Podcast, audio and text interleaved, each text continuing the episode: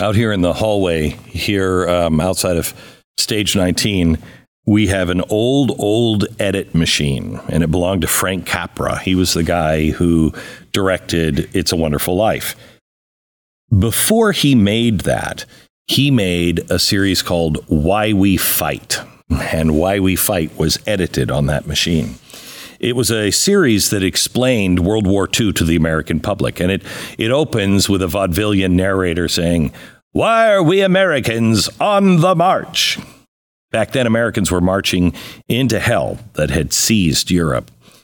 Today, we're fighting something that Lincoln predicted an enemy within, a whole new generation of cult members devoted to Marxism or climatism. But how did they weasel their way into every aspect of our lives, from the classroom to the White House?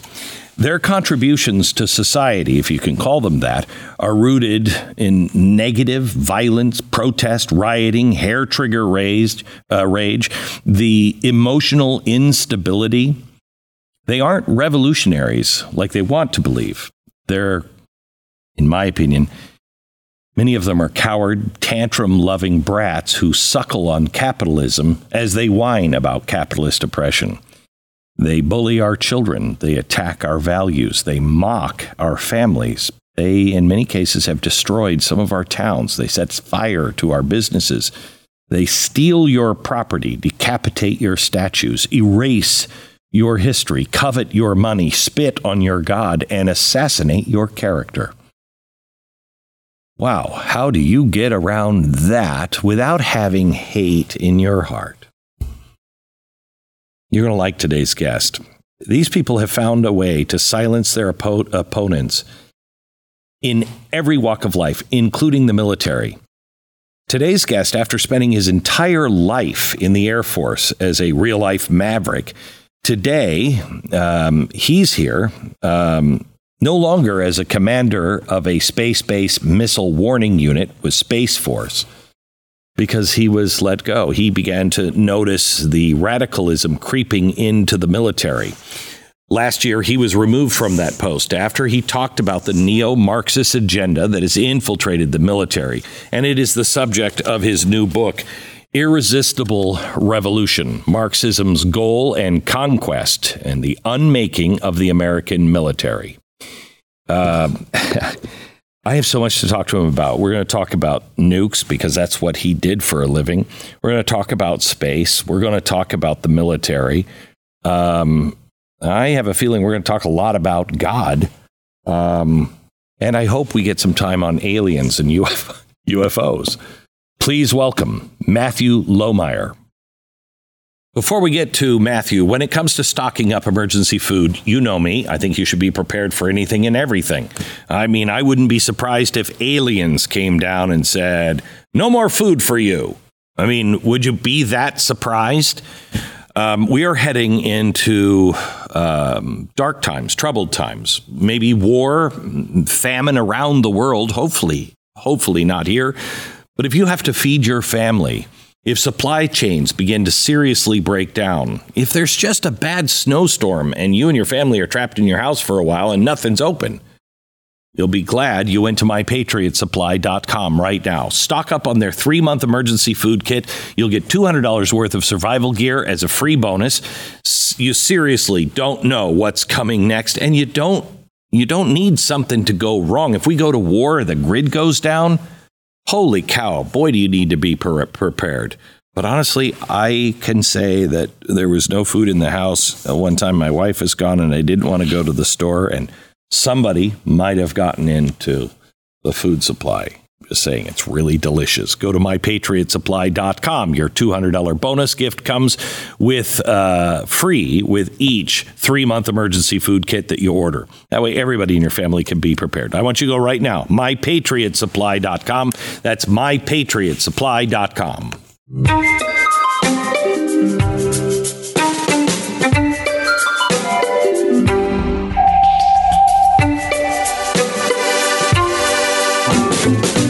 Matthew, welcome. Thanks, Glenn, for having me. You bet. Glad you're here. Um, I will tell you, this is the first podcast I think I've ever done where Uh, everybody was excited for the guest. But oddly, the women were more excited. You're not excited? no, I'm excited, but not, okay, okay. not, not the same enthusiasm, enthusiasm as, uh, I mean, I don't look at you as the space hunk, but uh, I have a feeling a lot of women do. Um, you know, my, my wife bought me um, for Christmas a license plate uh, i don't know what you call those things border i guess yeah, yeah. they don't make them for the space force yet and i'm a veteran of the space force and right. so for christmas she got me a customized license plate border that said First Veteran Space Force. And I was uh, excited to, to put it up. So I set it on the back of my truck that I drive with the yeah. intention of screwing it in yeah. to the back of the truck. And I forgot about it. Oh my gosh. And I, I dropped it somewhere between my house and my office, and it's been crushed by 100 cars by now. so I still don't have that on the back. But my wife, uh, she appreciates yeah, she too appreciates that I'm the Space yeah. Force hunk. Yeah. So, um, can we let's just start there for just a, okay. just a minute.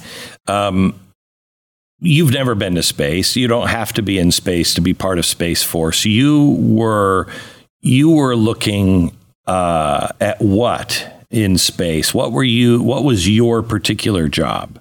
My particular job was space-based missile warning, which ties in incidentally, with some of what you've recently been talking about, our Cold War with China at the moment, and the uh, previous Cold War that we had fought with the Soviet Union, uh, we established along northern latitudes all across North America and Western Europe a ground based uh, radar early warning system so that we could detect ICBMs that were coming over the poles from the Soviet Union during the last half a century. Right. And of course, that grew into a space based architecture that was also used in conjunction with the, the ground based radars to do space based missile warning. So, my career field in the Space Force, and before that in Air Force Space Command, is what it was called, mm. was space based missile warning. We do a number of other things in the Space Force. Uh, but that was my area of expertise. And uh, the Space Force, you know, to, to many people, it's funny, I travel all around the country.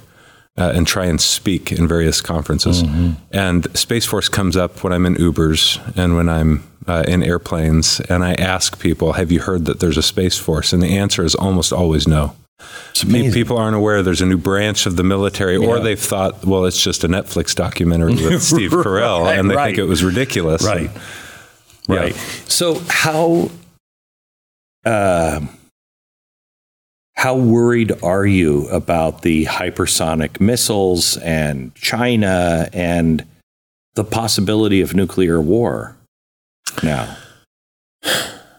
So uh, this is a great question, and it's not a question that most people ask. Uh, as um, a commander of space-based missile warning unit that used infrared technology in geosynchronous orbit, I know that's that language can be lost on your typical Just American. means the satellite so, rotates with the Earth. That's right. Right. It, it appears from our vantage to be stationary. Correct uh, and to give you an idea of how far out that is, I mean, if you had your typical globe sitting on the table and you put a yardstick uh, perpendicular to that globe and put a speck of dust at the end of that yardstick, relatively speaking, that's where our geosynchronous satellites wow, that far away. Yeah, they're 22, 23,000 miles out. Wow. I mean, phenomenal distance.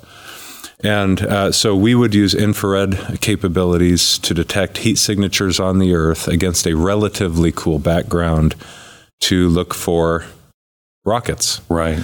And um, one of the biggest challenges that our senior defense leaders admittedly have had is trying to figure out how to detect and track hypersonic glide vehicles. Uh, I've heard some of them say that is the threat that keeps them o- awake at night. Mm-hmm. If there was anything that kept them awake at night, so we're talking big threats, uh, the kind of thing um, and again, I'm not going to assume that your listener understands what that sure. is. So, by definition, a hypersonic vehicle travels at speeds at least at Mach 5. Which is how fast? Uh, it depends on um, altitude, air temperature, and so forth. So, when you think of a jet breaking the sound barrier, that's breaking Mach 1. And at sea level, geez, I don't even know what it is anymore, around 600 miles an mm-hmm. hour. And of course, that, that speed goes down depending on your altitude and, and, and air temperature and whatnot. But um, so we're talking multiples of the speed of sound, and you know both Russia and China have extremely advanced capabilities. We pay close attention in the Space Force to the testing that China has been doing, in particular with their hypersonic glide vehicles and how far developed that capability is. And the United States is focusing on developing that capability as well. It's my sense that we're a little bit behind the power curve. If there was a, if there was a, a Bell distribution, mm-hmm. and China and Russia in this capability are somewhat on the leading edge of that bell curve, and I'm I suspect that we're not uh, yet on the leading edge of that bell Can curve. I just ask you, why? I mean, it's as an American. Right. great question. Why? Why? We we had this opportunity after um, the end of the Cold War in the '90s and beyond. I think to maybe dominate the space domain. Mm. Uh, we elected not to. Uh, for whatever reason, there, uh, I don't know if it's just policy decisions, budgetary considerations. You know, the Star Wars program mm-hmm. of Reagan's era. Mm-hmm. There was uh, not just a um, claim that we weren't yet technologically advanced enough to pursue the Star Wars initiative, whether or not that's completely true but there was also very real global poli- geopolitical concerns sure. for that program. You, we're establishing a defensive architecture. Oh, really? Yeah. Uh, it could also very well be used as an offensive architecture, and that is the tr- that is your standard international relations security right. dilemma. Um, that is probably one of the best contributions of international relations theory, in my opinion, is the security dilemma. Right. And and so uh, that's probably one of the best reasons I think that we didn't pursue that. Now, I think during the Trump Pence administration, when they became very serious about um, what you could rightly term a space race between the United States and China, and President Trump got excited about the idea of an independent branch of the military for space, I think that we were pursuing, and perhaps still are in some ways, some capabilities that we had long since abandoned since the yeah. Star Wars initiative. And, you know, there are some capabilities, although most of what we're doing in the Space Force is has already been done by Air Force and the Department of the Air Force right. for a number of decades.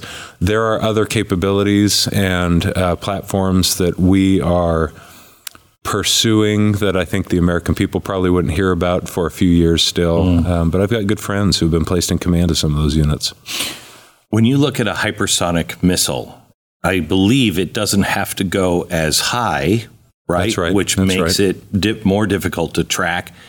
And if I remember right, it was I thought it was 18 minutes, but I just read mm. this week that it was 13. Uh, uh, sorry, 30 minutes from Russia to the middle of America. Is that the right number? And what is the number for hypersonic? Same same distance the right numbers depend on a few factors. Now, um, it's probably helpful to just mention that the uh, original uh, nuclear weapons threat at being delivered by an intercontinental ballistic missile. Mm-hmm. The idea was that the uh, missile would be on a certain trajectory, would leave the, leave the Earth's atmosphere, end up in space, and then it would fall ballistically into a known target. We can mm. we can predict with relative accuracy what that target looks like. Uh, when you get into hypersonic, so it was, it, but it was unpowered. It was just falling to Earth. Uh, at some point after it burns out, it's yeah. falling. It's on a ballistic okay. trajectory, which makes uh, det- so detecting the launch was relatively, I won't say simple, but really it's become quite simple for mm-hmm. us. And beyond detecting it, then tracking it using both ground-based and space-based sensors and then targeting it to kill it or intercept it. And we have a missile defense uh, architecture as well. I wasn't a part of that. I was part of the missile warning architecture. But when you get into things that are moving much much faster than the than the the standard ICBM ballistic trajectory and potentially also maneuverable platforms, mm. you can mm. think that a, a, a, there's a target in New York City because, for all intents and purposes, it looks like the weapon is headed for New York City but it changes course and it heads to Detroit instead, or it heads down to DC. And so, even if we figure out the detection piece, and even if we figure out the tracking piece, and even if we're able to potentially get, you know, shoot the bullet out of the sky with another bullet, you have to you have to ask where's it headed, and how do we solve that problem? That's why this is the kind of threat that keeps our senior military leaders policymakers, decision makers up at night, if anything keeps them up anymore. We've got plenty of other problems as well. But uh, the point is, um, yeah, how long? Your question was, how long does it take for this right. weapons delivery to, to right. happen? Uh, yeah, thirty, roughly thirty minutes for this. The old traditional ICBM is a good estimate. However, it depends on where these things come from, right. and with a with a hypersonic vehicle, uh, they can be launched from any number of platforms, and potentially platforms or from places that aren't as far from our coasts as uh, your traditional ICBM. I mean, remember Soviet Union 1962 placed a bunch of I think they were medium range ballistic missiles as close as Cuba. Right. Now you're talking minutes for nuclear we- weapons delivery to a, a major U.S. city. Uh, hypersonics almost eliminate uh, the need to even stage things that close just based on their wow. speeds. Uh, and you're right, they don't go up into space and fall on a ballistic trajectory. They can kind of skip along right. in between space and the thickest part of the atmosphere and then dive in whenever they're programmed to or told to. I'm going to take a quick break. Back to this, a fascinating conversation. But first, let me let me introduce you to somebody, somebody who y- used to steal people's houses. Honestly, steal their houses. Listen. Nobody thinks that I can take their house and borrow against the house. No, no, I have title insurance for that. No, it's in my name, or he would have to get some special document. They would call me. You know, nobody's calling you. After I've stolen the title, borrowed against it, or sold the property, or done whatever I've done with it, it's 60 to 90 days even figure out that they're the victim of this crime. You know, by that point, you start getting foreclosure notices, and you realize you've got four mortgages on your house. Not only that, you don't even own your home anymore. It's not even in your name. Your title is so important to your house and all the money and equity that you have put into that house. You need home title lock protection for your home's title. Home title fraud is growing two and a half times faster than credit card fraud. Please go to hometitlelock.com, use the promo code radio. It's a $100 value that you'll get for free just to see if your home is actually in your name still. Hometitlelock.com, use the promo code radio. It's been a, a crazy year. We we haven't mm. thought of. I haven't thought. You have. It was your job. I haven't thought of nuclear annihilation and a nuclear war. I thought about dirty bombs and things like that. But nuclear war right. has. I mean, Reagan and Gorbachev both said it can never be won. It should never be fought. But we are now looking at the first time two superpowers, nuclear superpowers, mm-hmm. are facing off not, I mean, still through a proxy today, mm-hmm, right. but that facade is f- falling away quickly. Russia knows we want to topple Putin and his regime. Mm-hmm. It's becoming more and more apparent they think they could just collapse the United States uh, by having a war with us. If one of us are in the position of we're losing and they will be dominant, we'll be gone. That's when nuclear war actually becomes uh, not reasonable, but but potentially potential. increasingly likely. Yes, that's right. Yeah, yes. when someone when an actor is backed into a corner. Uh, and feels like it's left with few options. That's, right. You know, Every there, other there's time, this exponential increase in the in the likelihood of the use of extremely destructive weapons, so that they can extract themselves from correct the, the dangerous existential problem they find themselves in. But people right. think of well, we've been like this before, Afghanistan, and they were going after Vietnam. It's not the same. That's right. This is the collapse of one or the other, where the other was just a you know bloody nose or a bruised eye. When we got involved in the uh, desert conflicts for the past couple of decades, um, I think it's probably, I don't want to say safe to say, but um, it's fairly accurate to say that the United States was the global hegemon and Russia and China hadn't mm-hmm. reemerged as competing uh, global powers. And uh, I think that's changed today. It's entirely different to your point. Uh, what we're, what we're we're at a critical juncture. The uh, position we're in relative to China and Russia is is completely different than the wars that we fought in the deserts Mm-hmm. for the past 20 years. And we dumped a lot of treasure and blood Mm-hmm. in, in, into those conflicts there.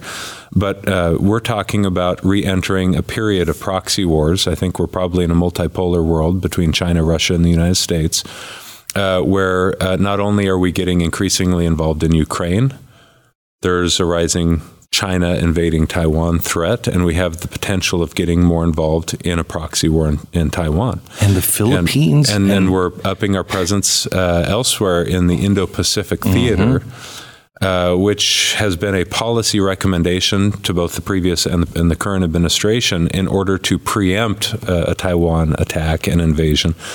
But there have also been really serious considerations about whether or not we should draw back out of the Pacific because all of our wargaming says that a war that we get involved in in China's backyard in the Taiwan Straits is not going to end well for the United States. And we don't even necessarily have the fuel in our tankers or the number of tankers required to fuel the fighters and the bombers in that region to successfully execute a campaign and establish air superiority over the island of Taiwan. And so policymakers have asked uh, and, and strategists have had to ask really hard questions about whether or not we should stay put. And they've been asking that question for a number of years. Of course, those conversations don't happen in front of the American people, they happen behind closed doors in the Pentagon. Um, but there's a legitimate case to be made for the fact that we're going to have our, I won't say the word that's coming to my mind, uh, rear handed to us if we choose to get involved in a conflict there. I mean, the number of drones alone that China is able to send across Oh the my strait gosh. Uh, is something that we would have an exceptionally difficult time pushing back before they soak up all of our missiles, all of our all of our Mm-hmm. sweet AIM 9Xs we're shooting down balloons with. Um, that um, you know, how do you wage a conflict after day three or day four when they've not even put up a manned aircraft yet, and we're trying to establish some air superiority in the region? Uh, it's a it's a, it's a it's a wicked problem. And I think, frankly, policymakers and strategists are just hoping that the problem remains a potential problem for long enough that we can figure out some way to successfully navigate those waters. Uh, but if it happens soon, uh, which I think there's um, good potential for, and frankly, if I was Xi Jinping, I'd do it while Biden is in power. oh yeah. Uh, but it's a, I mean, this is a disaster in the making, the bottom line. And every time I start talking foreign policy or international relations, I can't help but then rein in my own thinking to think about the tremendous problems we face here at home. I hear Nikki, I mean, Nikki Haley was here on your show, hmm and I'm not interested in yet disparaging any candidates for the presidency, but I have to say I disagree with the idea that we keep dumping our treasure into Ukraine I agree. uh, we've got so many problems here at home that unless they have our undivided attention, I mean, they're likely to undo our country before hypersonic weapons do, in fact. Oh, well, the Soviet Union, I mean, sorry, Russia is doing what we did to the Soviet Union. They know we are on the edge. I mean, I've talked about this for 25 years. There's going to come a point to where the enemies of America will go, oh, they are weak. Just Right. a few more pushes and they're out. And we're there. We are there. We're weak We're in weak. every way. Yeah, we are, and we've demonstrated that. I mean, a lot of people like to point back to Afghanistan withdrawal from last year. And the year before that Afghanistan withdrawal, that was um, tragic. We were demonstrating to the American people and to the global community, to Putin and Xi Jinping, that we had misplaced priority, priorities within this administration and within the Defense Department. I mean, uh, we're going to probably talk about it because Oh, yeah, got we the are. book next to you. No, but no, no, we are. I, I talk about our misplaced priorities, and it shouldn't surprise us when we misplace our priorities that we would end up making terrible decisions uh, in how we execute a withdrawal, for example. So could, uh, uh, I've had this conversation with conservatives here over the last couple of weeks because I believe we are in a different position than what Americans always think we're in when we're talking about the military. We think of war and we think, oh, well, we're not really going to feel it, you know, like the last 20 years. Um, and that, you know, who's going to beat America? it's a different time, a different military, which we'll get into, mm-hmm. different leadership, money, uh, prestige, all of it is completely different than it was even five years ago. Right. Um, and so people are saying, because I, I, don't want to be, I don't like Putin. I don't like the Russian government. I mm-hmm. don't like the the Europe, um, the uh, Ukrainian government. It's mm-hmm. dirty. Yep. And our government is dirty. I don't know. I can't point to the good guy here. Right. You know what I mean? And I don't want to have my child go out and have to fight against or for any of mm-hmm. those. You know? That's right. Um, and so I say that, and then people are like, oh, we can't back out. Otherwise, we look weak. We couldn't look more weak than we look right now. Right. So if you were advising the president, mm. what would you tell him to do with with Ukraine and Russia and China? well, first he wouldn't listen. He don't care what I have to say. yeah. It goes back to something I just said a minute ago. We've got so many problems at home that need our immediate focus. Right that that's where we need to turn our attention. I'm not I'm not advocating to become an isol- isolationist state by any means, and our alliances are more important than ever. I think. Uh, now, do they trust in our strength anymore? Probably not. I think, frankly, as much as they work with the current Biden administration, they probably think he's a joke. Uh, now, depends on who you're talking about, but right.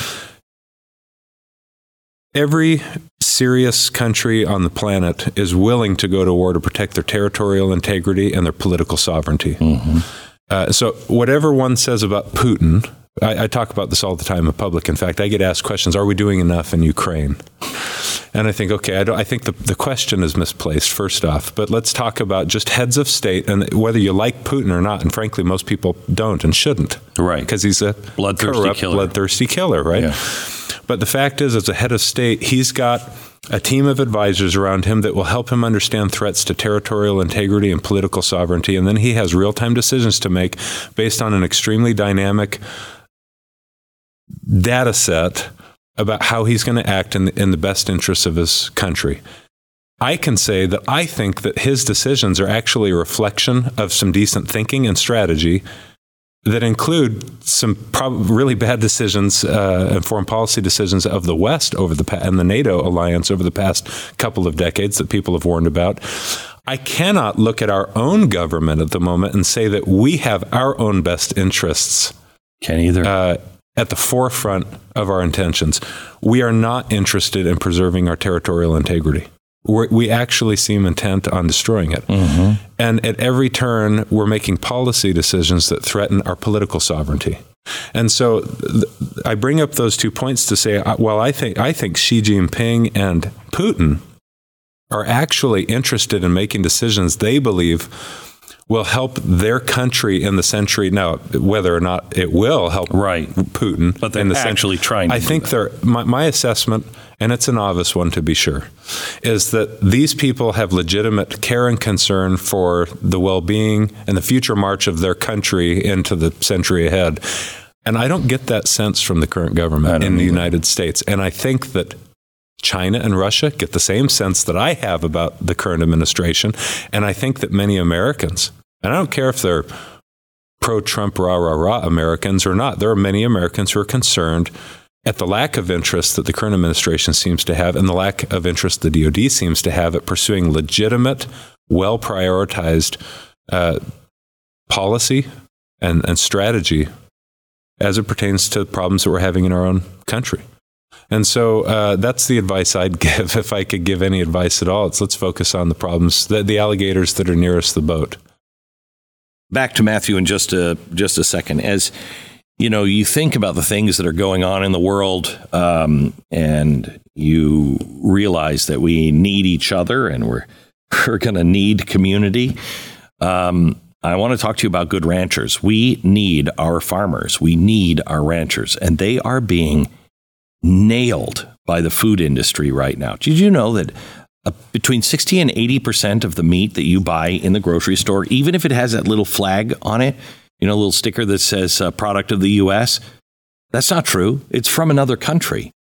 Our farmers, our, our growers of our food, of our beef, of our chicken, even the people that are providing our fish. We've got to support them. And you can save money by doing it. I want you to go to goodranchers.com. Goodranchers.com has a 100% satisfaction guarantee, um, and it's a monthly delivery. You just pick your packages and they deliver. It will lock your price in. Okay. So you're not going to have to take another 15% hit uh, on meat in the next 12 months. And you'll save $30 if you use the promo code GLENN. Promo code GLENN, goodranchers.com. Before we get to the book, one more question. I'm greatly concerned about the blowing up of the Nord Stream pipeline.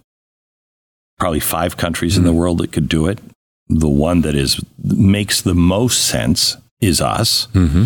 Um, we don't see any of anybody who investigated it on our side even saying anything about anything. You know, it's right. kind of like, yeah, well, that wasn't an accident, uh, and we're not going to talk about it anymore. Um, that if that was done without Congress, if it was done by us, that's mm-hmm. an act of war. If it was done by us and went around Congress, that's an act of treason as well. Can you give me hope that you don't think that we did that? No, I well, no, I'm not interested in giving false hope. oh, wow. But here's here's you know, I interviewed with you about a week ago on the radio for 15 minutes and mm-hmm. we talked about this a little bit. Mm-hmm. And I've tried to learn as much as I can about this thing since then and I've got to you asked me about um, Sy Hersh's report, yeah. and while I, I, said in that previous interview that I thought it was entirely plausible what he's stitched together, mm-hmm. I can't help but wonder if he's been fed some information deliberately that was um, sending him down the wrong trail. I think the United States was directly involved. I think it was responsible, probably. And this is again uh, an opinion. Mm-hmm. I also think a Navy P-8 was responsible for the attack. What's a P-8? Uh, it's it's uh, you look it up. I think it's a 737 that's been outfitted with a bunch of bombs and missiles. And um, I mean, go Google or YouTube uh, a Navy P-8 and, and, take a look at the capabilities that that aircraft carries. And there's a really great video that maybe we can push out uh, as a part of this that, that I came upon. Uh, a friend of mine sent it to me, and the guy traces the flight path of a United States Navy P 8. Uh, that had, had killed its squawk and went in and refueled in a particular region, waiting, waiting, waiting for the right the right timing to then go drop a payload. And I don't know why it's not in the headlines yet, mm. uh, but hmm. I'll share it with you afterward because yeah, I think it's, it's quite compelling. So I, I, imagine that story is going to emerge in the uh, in the weeks ahead. So if if that happens, though, see, this is I am like you. I love America. Mm. I think America is very flawed and has been for a long time. But when we, like Martin Luther King said, live up to your principles, mm. when we try to live up to our mission statement of the things we mm-hmm. found mm-hmm. self evident, and we actually honor our Constitution and the Bill of Rights, we do more good mm-hmm. than bad. But all of that is being dishonored. All of that is gone. If, if they can do this without even Congress knowing and approving, mm. don't you have a uh, unplug it and plug it back in kind of scenario where the whole thing has just got to be reset to factory mm. settings. Yeah, speaking of a great reset, I mean that yeah. might be one that's kind of useful, but to, how to how to properly manage that and how that will happen is the is the bad news. I mean, because that's not something that. Um,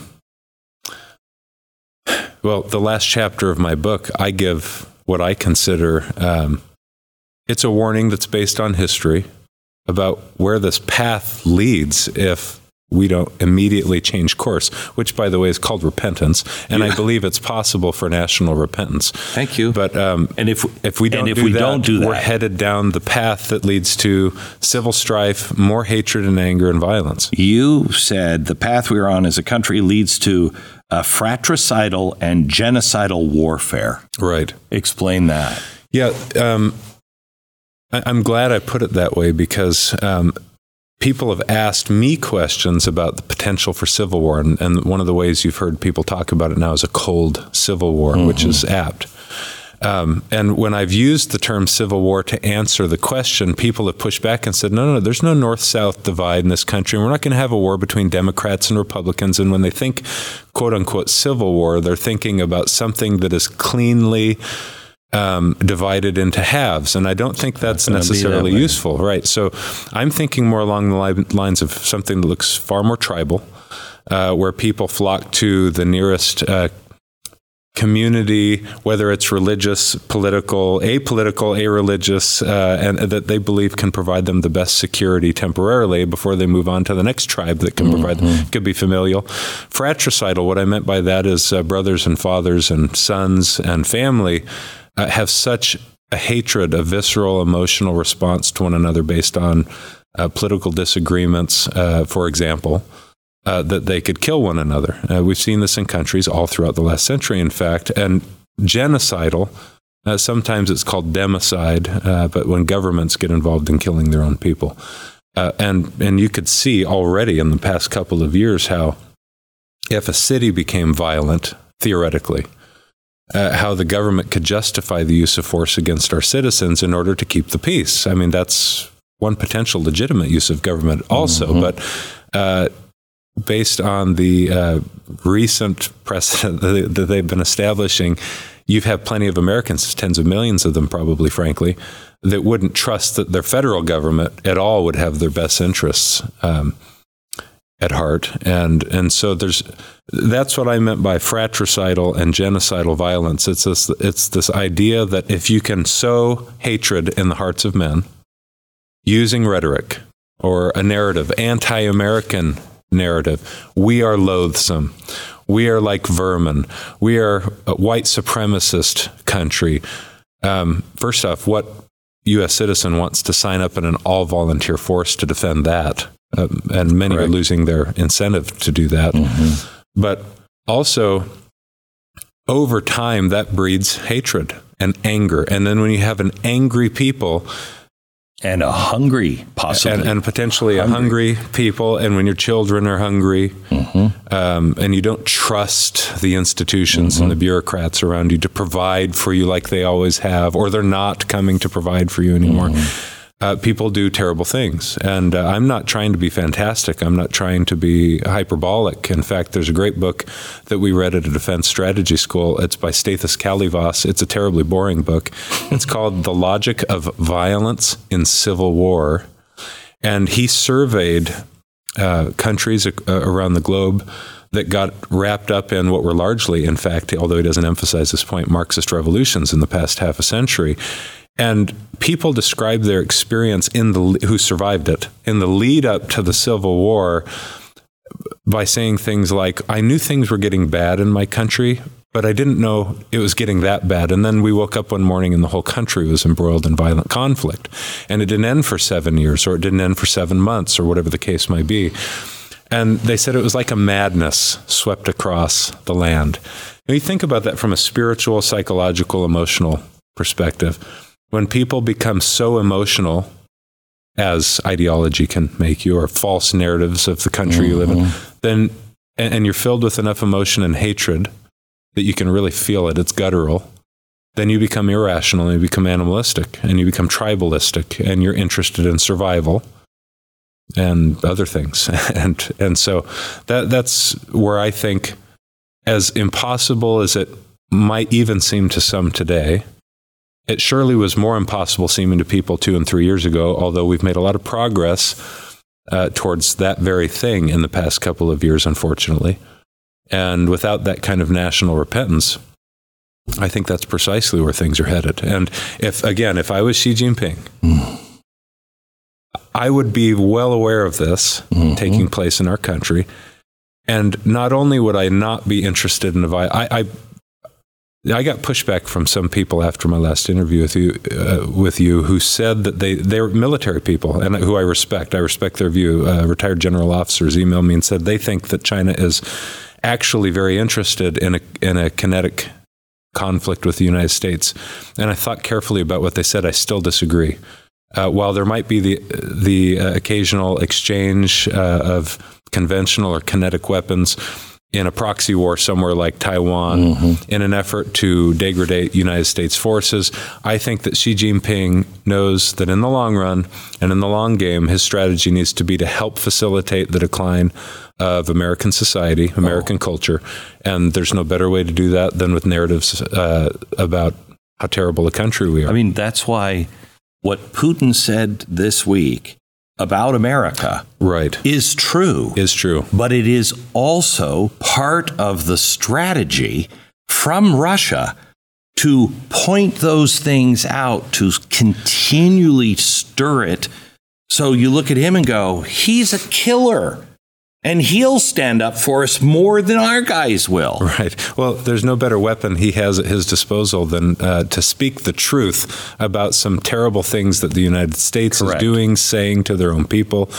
Um, another example that you may uh, not be aware of is that uh, several months ago, the United States Air Force Academy um, gave some diversity and inclusion training slides to their cadets. And on one of the slides, they taught their cadets that it was probably insensitive and maybe even inappropriate to use terms like mother and father anymore at the Air Force Academy. And so they should use parent one, parent two, guardian one, guardian two. And a cadet that was really dissatisfied with those training slides leaked those. And we shared them with Fox News. And then there were a bunch of headlines that were generated about this to draw attention to the issue, which caused the Air Force Academy senior leadership to backtrack and try and defend hey, look, we weren't saying you can't use mom and dad anymore. We're just saying try not to be insensitive monsters here. Uh-huh. Well, Putin, within I think it was within a week, gave a gave a speech in Russia that seemed to me. I don't have the text on me mm. here. I'd read it to indicate that he was well aware of the trainings that had been given at the U.S. Air Force Academy. He said, "Do we want here in our country where we care about the the nuclear family?" parent number one and parent number two and parent number three. He says, we don't need any of the satanic evil. And all of the Russians who want to support Putin cheered, and all the Western world looked at him and said, well, yeah, he's right. Mm-hmm. And we're pushing this stuff on our people. And Putin said they're pushing it on the rest of us, and it's got to stop. We'll talk about a great weapon in his arsenal. Oh, yeah. Use our foolishness against us.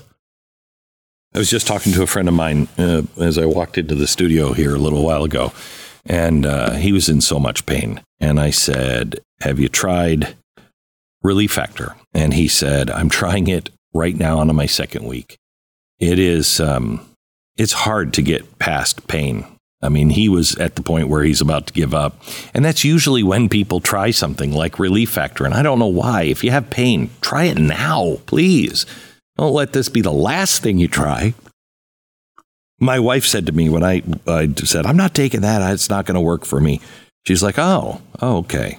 I thought you were willing to try everything. I thought you were actually looking to get out of pain. Yeah, yeah, yeah. So I took it.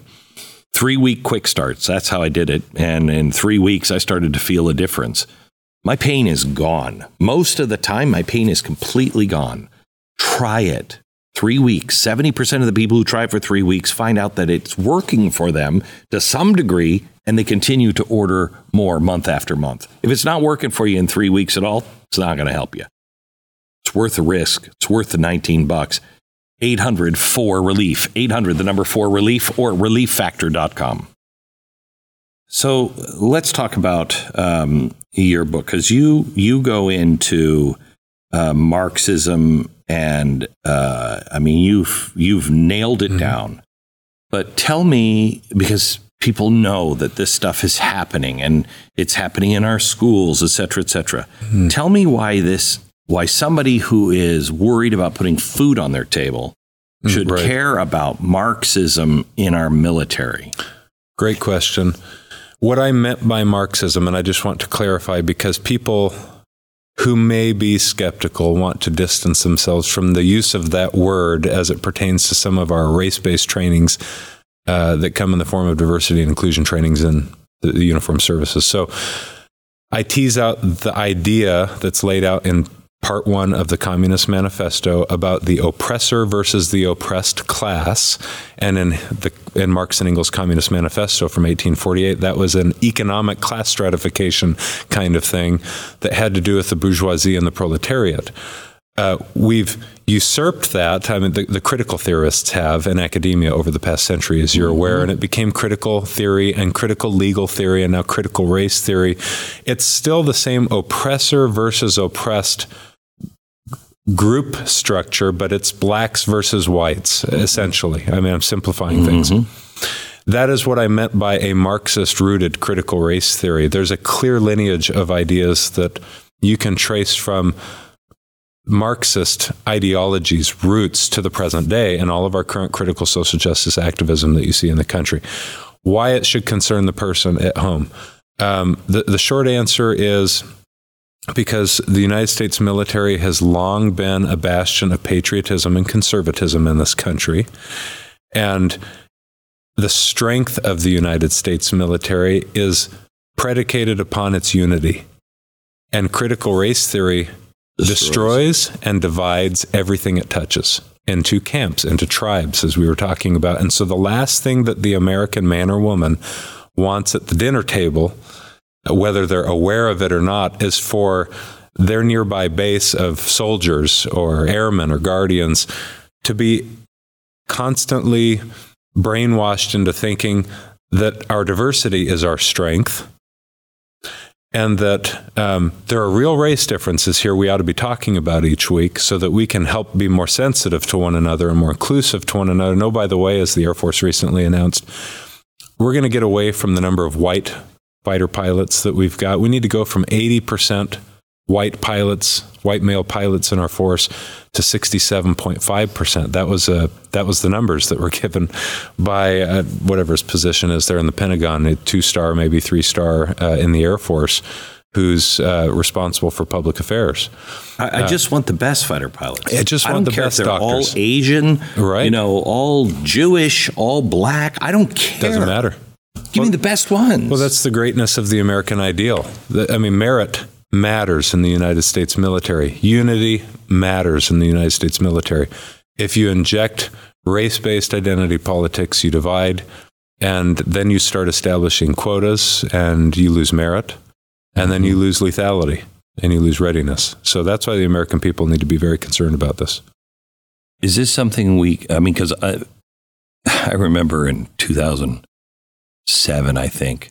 I started kind of figuring this out. 2005 is when I, I thought, wait a minute, the, I don't think the, I don't think the Cold War really ended. They just mm. took their uniform off and put suits on. You know what I mean? Right. It, it's the same kind of stuff. Now it's just corrupt, but it's the same guys, you know? Same guys same ideology, roughly speaking. Correct. And even though it formally came to an end, uh, one, one of the things that characterizes the difference between today and, say, 1991 is the degree to which foreign actors who share that ideology are able to infiltrate the United States and our institutions. Correct. And we've got more apologists for this stuff, or believers, true believers. True believers.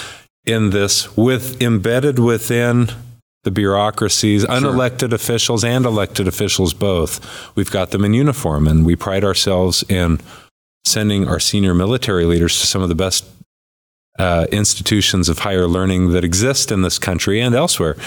Because it's great when they come out credentialed and now they know what they're talking about because they're experts. They also come out more and more left in their political mm-hmm. bent and more and more supple and pliable in the hands of a totalitarian, spirited uh, government policy machine, which is what the current the current just last week, Joe Biden signed a new executive order the American people probably haven't heard about yet. It's furthering, um, oh, what's it called?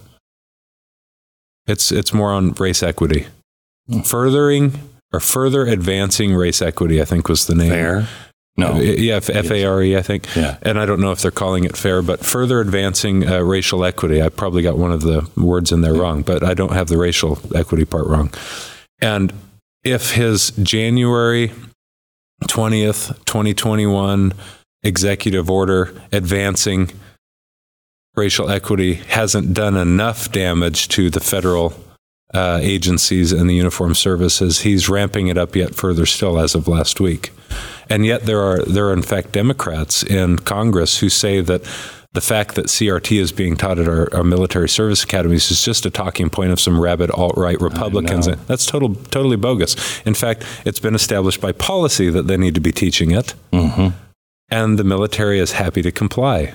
And these people have been educated, and now they're so educated they're going to help educate the rest of so the military. So when you look at this, I've I've always trusted our military. I've always thought those those people, generally speaking, will follow, you know, the law, the Constitution, um, and they wouldn't turn guns on, you know, American people. I mean, unless the people were just out of control, mm-hmm. they just wouldn't do it. Um, however, we are teaching them now that you know peaceful people are monstrous terrorists and everything right. else. Um, and I don't know how long it takes to metastasize in something like the Pentagon and the right. war machine. Can this be reversed? How deep does this go? Um, you, you made a really important point that I want to draw back out. It is unthinkable that the United States military would turn their weapons on the American people. But Governments turn their weapons on monsters. Governments Correct. turn their weapons on terrorists. Governments turn their weapons on threats to democracy. Governments turn their weapons on, you pick your word. I know, I know. And what you've seen over the past few years is that we have an ongoing escalation of rhetoric about how dangerous the white supremacist alt right Republican is, the Trump supporting MAGA Republican. Uh, they're so afraid that the January 6 footage has been handed over to Tucker mm-hmm. Carlson, for example, because that's too sensitive and it'll do terrible damage.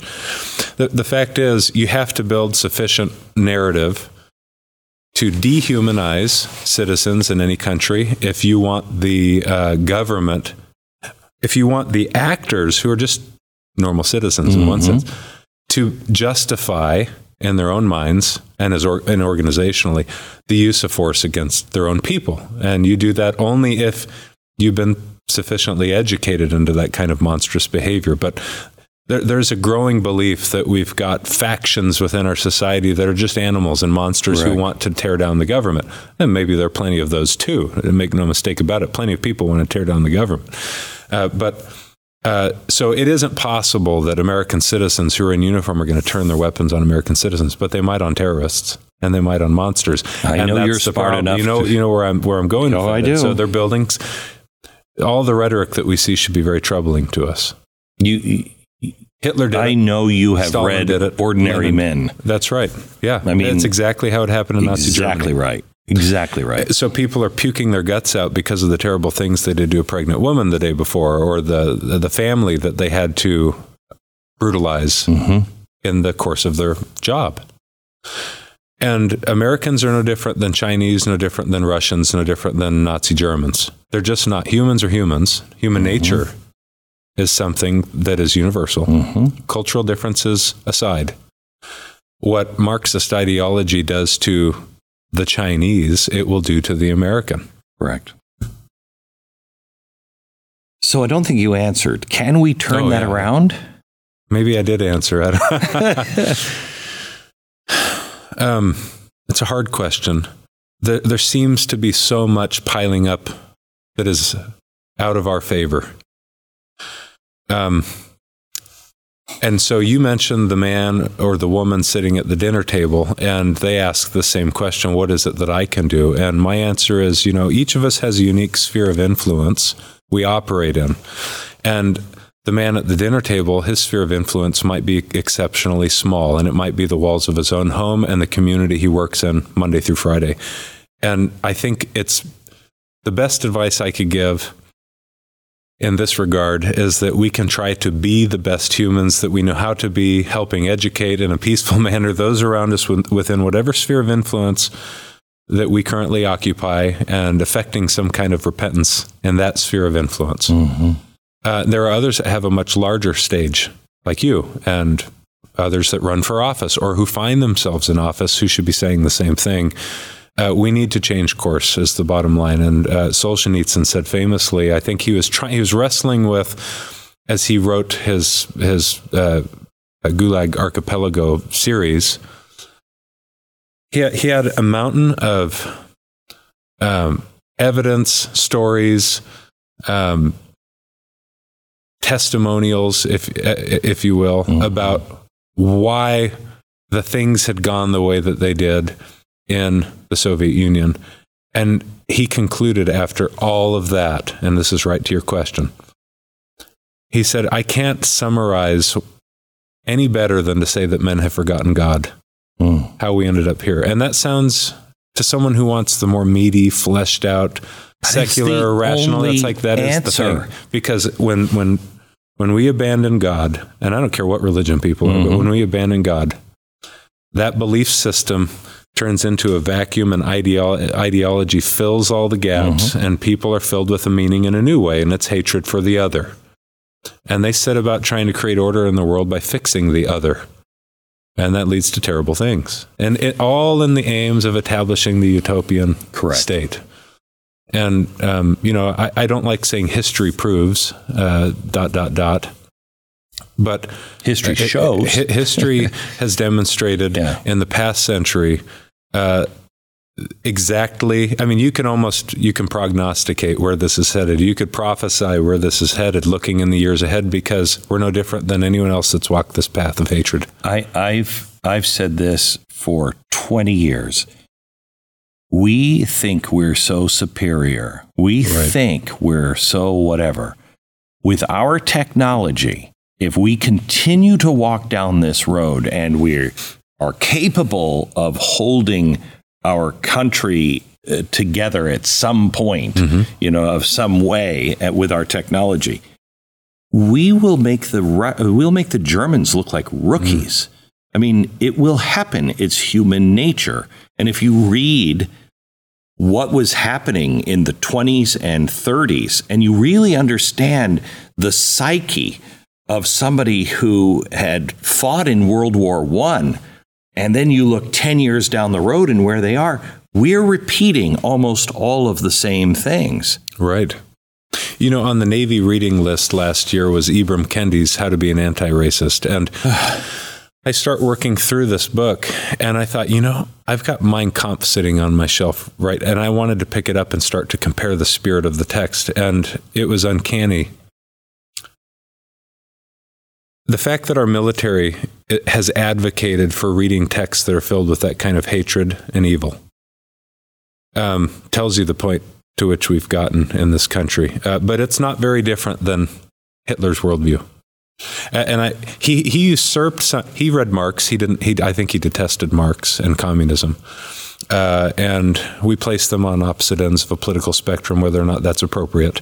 But he essentially usurped um, some of Marxist ideology and inserted race, and then justified yeah. the extermination of people based mm-hmm. on their race. And we're marching that path right mm-hmm. now. Uh, and so we've got so much of the 20th century wrapped up in what's happening here, but people don't know 20th century history.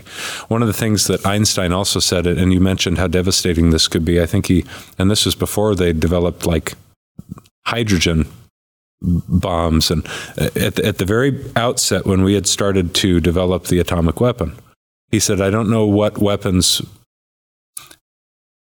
He said, uh, I don't know what weapons we will use to fight World War III, but we'll use sticks and stones in World War IV or something to that mm-hmm. effect. And that that's about right. That tells you the gravity of the situation that we face. I mean, people I can kill each other with ice picks, but when nuclear bombs start going off, uh, it, it, sets back civilization for an unknown period of time to the point where you don't have your electricity and your technology and the signal from your GPS satellite anymore, and you don't grow your food the way that you did before. And so, whoever makes it through that filter uh, has a lot of work to do on the yeah, back end. See, I, I was going to say it doesn't take a nuclear bomb now. No, that's it right. Takes, it takes anybody who's not today living in a cave you know, somebody who's not, you know, way off the grid in mm-hmm. some place where the whole community is set up that way. Mm-hmm. And right. That's not the civilized world. And you hit the power grids, you take that down, it could be months, mm. if not a couple of years, before you could really rebuild a power grid if you hit it right. Yeah, who's going to rebuild it? I mean, the the people currently sitting in their caves who Right. don't know anything about the electricity. Right. I mean, it's. Yeah, I mean, yeah. it, it's. Uh, it's not good. Um, you you just brought up um, Stolz and I know one of the answers in your book is uh, "Live not by lies." Mm, yeah, I am such a fan of what he wrote in that. I, I, when I read that recently in the last two years or so, it took on a whole new meaning. Um, Right. And it, it is like it was written today for us. Um, one one of the things I like about so th- there's some good news in all of this.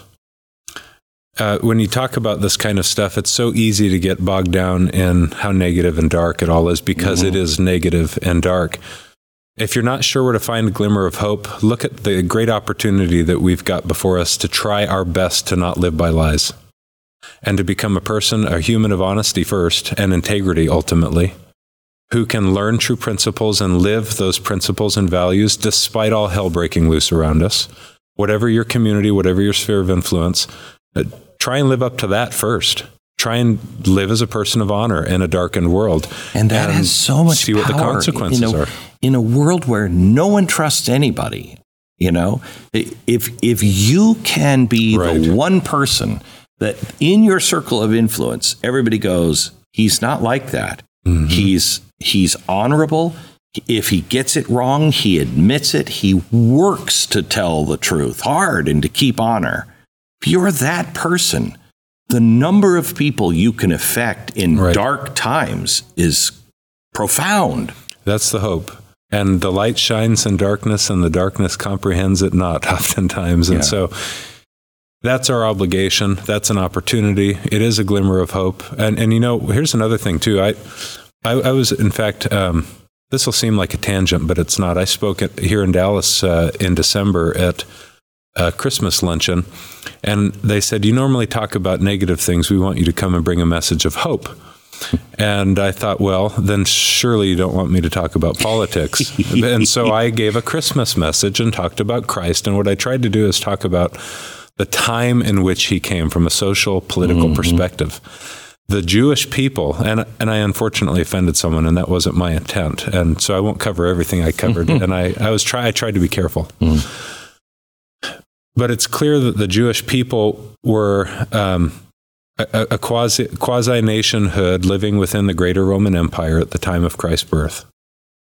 And there was an expectation and a hope that because they were God's covenant people, he would come and fix everything politically for them. And in fact, God was crucified. Their temple is razed and thrown down. And uh, once again in history, they go off into captivity. That was God's covenant people. And then in my view, they were in an apostate condition at that time. But here's Sure. the, here's the parallel that I made with the present time. I hear it all the time around the country. Well, because we're His people, and this is Christians speaking, because we're His people, He will bring us through this. And I think that's not how this works. Uh-uh. And so I unfortunately ruffle a lot of feathers when I share my view that that's not how this works. And history does bear that out, in fact. And God has had covenant people throughout history. But guess what? That doesn't mean he's going to come as your political savior this week or next. In fact, he's far more interested in the individual soul Oh, yeah. And in that long game than he is in protecting a wicked, corrupt, and degenerate government. Uh, Or our people. founders understood that. Or people. Or people. Our, our people. This is what's so scary: is our government is not the people. However, Hmm. the people uh, have gone dark, darker than I've ever seen in my life. Um, and God is not important. The dollar is. Our lifestyle is. And I, I hear this from Christians all the time that um, you know, well, the the rapture. Mhm. Well, I I hope you're right because I don't want to be around for it. But just in case you're not right, we need to engage and be um, preparing for all things. Uh, They also seem to, it's amazing. We're such self hating egomaniacs. Um, we expect God to do all these things. Um, and, and, and yet we don't have any faith that miracles can happen. But miracles will only happen for a good and generous and decent people, you know? Yeah. The, rest of us, you know, we'll, he, this land is so sacred. I just don't think he'll have uh, a, a, a Babylon uh, and people of Babylon on this land. No, we'll start from scratch. Jefferson, uh, all of our founders were aware that we had no such false hope, no promise from the from providence, Yeah. as the word that they so often used, that we would be preserved despite our ignorance and our immorality. Uh, Jefferson made it clear that ignorance and liberty were incompatible. Uh, John Adams uh, said that our Constitution does, it doesn't. I'm paraphrasing. Doesn't have the power to govern an immoral people, Wholly and a godless inadequate. people. It's wholly inadequate. In fact, he says something like, uh, I mean, the force with which we could bring down the constitutional republic would be like a whale going through a thin net.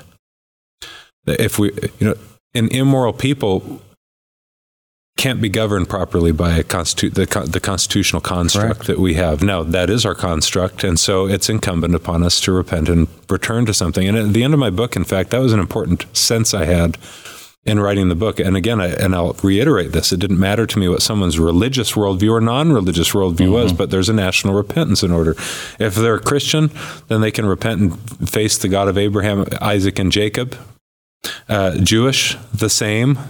Uh, if they're uh, Buddhist or Hindu and they're an American, then uh, they don't need to repent and face Jesus per se to save a nation. The idea is that you repent and face an ideal that was at the founding. Yeah. You believe you have a shared, you have a community with shared knowledge and beliefs in an ideal, and then they live that ideal together and they establish justice.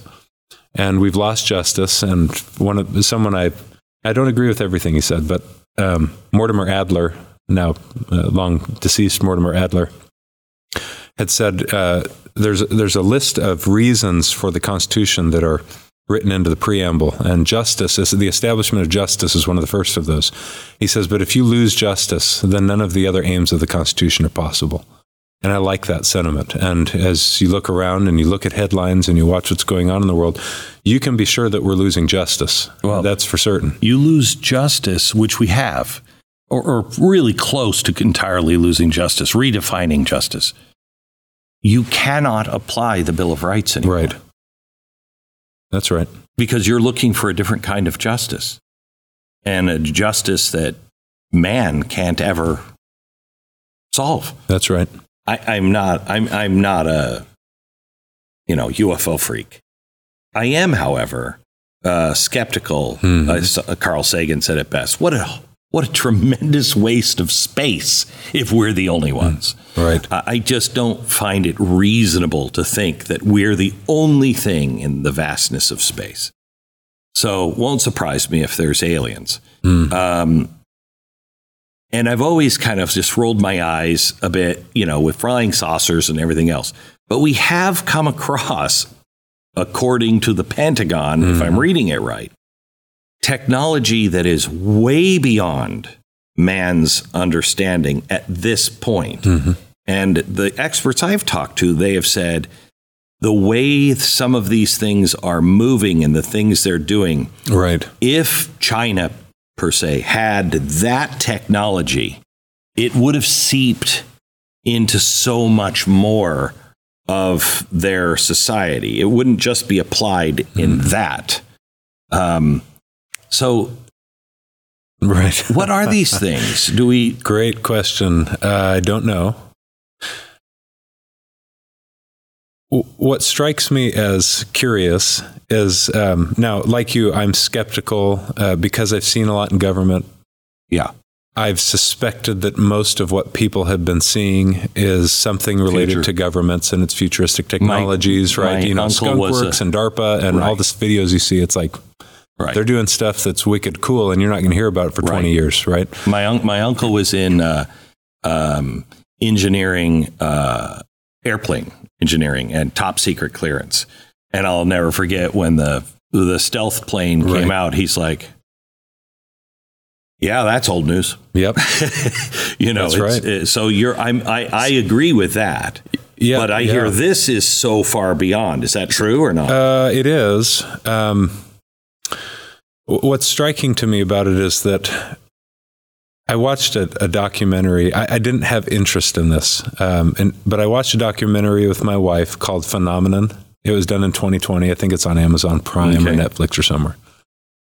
And I didn't know just how far back in history oh yeah. these sightings go. Mhm. And even when you're looking at recent history, we're talking 1940s, 50s, 60s, 70s, well before the advent of the kinds of capabilities or technologies that I would think could potentially. See, we're now living in an age when I could when I could think, well, governments are responsible for what you're seeing, and we just don't know about it yet. But I wouldn't have thought. I, I can't think that as I look back at the 1950s. Right. Um, and so, and the eyewitnesses to some of these things, there's plenty of kooks and quacks out there. I get it. hmm But some of the eyewitness testimony is startling. And there was this one point in the video, probably halfway through, where these air traffic controllers are describing something, some orb, glowing ball of light, or something that they saw zipping all over the flight line. And I paused it and I said to my wife, I've seen that. And I'd forgotten, this will sound crazy to the listener that I would forget something like this, but I was in high school in Tucson, Arizona. I was in the foothills in the mountains on the north end of town. And um, maybe the reason I forgot it is because I don't talk about I was with a girl and I don't want to talk about stories like that. Mm-hmm. I'm mm-hmm. married now. And, mm-hmm. But I was with, a, and we saw this orb is a better way. I don't want to say ball of light because instantly I guarantee you people are thinking, well, it's ball lightning that you Yeah. saw. And it's a rare Which I've seen, and that's yeah, crazy. And it's crazy and it's cool. This is very different. And so I told my wife, that's exactly what I saw. It didn't go away. It hovered. Uh, it seemed alive, but almost static. And it, and it was completely motionless and soundless. It was inaudible.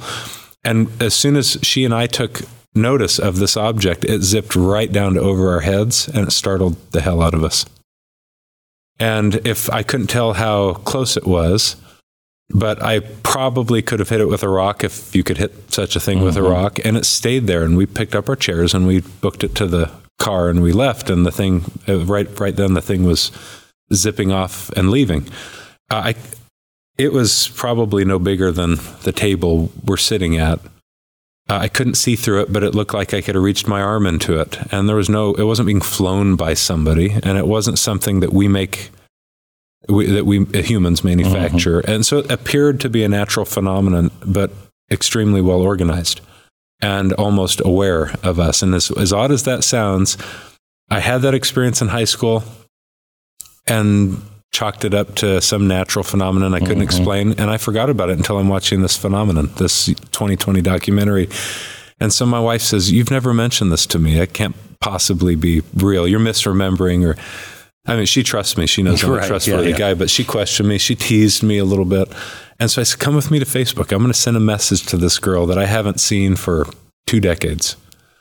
And um, I sent her a message. I said, I won't even plant the idea. And I said, Hey, hey, Katie, how's it going? Do you remember that thing we saw in the mountains? And she wrote back instantly. She was on, the little green dot was next to her name, and my wife and I were just anticipating a response. She says, You mean that freaking UFO that zipped down out of the sky and hovered right over our heads? And so my wife was convinced I wasn't exaggerating the story and that I'd actually seen this thing. I don't know what it was to this day. Uh, it could have been entirely natural, it could have been intelligent. And that said, there's something intelligent and conscious about light and truth anyway. And so I, I can't quite explain that, but yeah, there is intelligent life in the cosmos. I don't think they're so they're so stupid that they'd bring their craft into uh, the the United over the United States or anywhere in the globe and be shot down by missiles, No. and or or No. accidentally run out of fuel and crash into a field Right. somewhere, Right. And so, uh, and do they look like green men? Uh, I don't know. Uh, probably not. I- Yeah. I'm guessing if there's intelligence out there, hey, man was created in the image of God. How about we start with that? Right. And so I presume that there's intelligent life out there. Uh, and hey, we know there's angels out there. so where do they, where are they, and uh, what form do they take? Right. But what? Why would the what's changed in the Pentagon? I think the frequent. I think a, a couple of things have changed. Uh, I think the frequency has ramped up. Uh, I think the fact that it's getting so much attention on social media and the media, it, uh, they're having to um, uh, sp- spend more time talking about it. I've had somebody tell me that it's now trackable by two different, two or three different points that they can get a ship, an airplane, and maybe land base to to lock onto it and go, yeah, it's. I see it three separate sources. Yeah. D- does the United States government really not know what some of these things are that we keep? You know, it, it remains a mystery to the public. Uh, I have a hard time believing that they don't know what most of these things are. That that's my sense, despite what I've seen, despite what um, others claim they've seen. That's probably as good as I can do on the UFO subject. One last, yeah. one last thing. Bigger chance of seeing an alien in your lifetime Okay. or the return of Christ. Uh, uh, hands down, the return of Christ. I think so too. Uh, I- you know, I'm I'm- keep checking my I'll watch. tell He might be here now. I'm not a conspiracy theorist. I'm a conspiracy analyst, I could say. Mm-hmm. I, and we've been given every reason to believe in conspiracies in, in the modern age in Yes. the last couple of years, and there's big conspiracies afoot. Uh, now, that said, people know me as very well grounded. Uh, they know that I'm not interested in dabbling in something that I find inauthentic, untrue, ungrounded, unscientific. Mm-hmm. And so I'm very serious about that. And I'm a 100% believer that in our lifetime we'll see the return of Christ. Me too. I'd love to have you back. You're fascinating. love to come back. You're fascinating. Um, Maybe we'll talk flat Earth and space. I really want to talk to you about. I want to talk to you more about space, but this is really fantastic. I think you have nailed it, and you have given in in the book. You have given, uh, as somebody who has prayed, Lord, what do I tell people to do? I think you have come up with solid solutions um, and and things that people can do. And you've hit the most important. It's God. If we don't humble ourselves and repent, it's He can't help us. He Mhm. just can't help us. That's right. Well, thanks for having me. Thank you.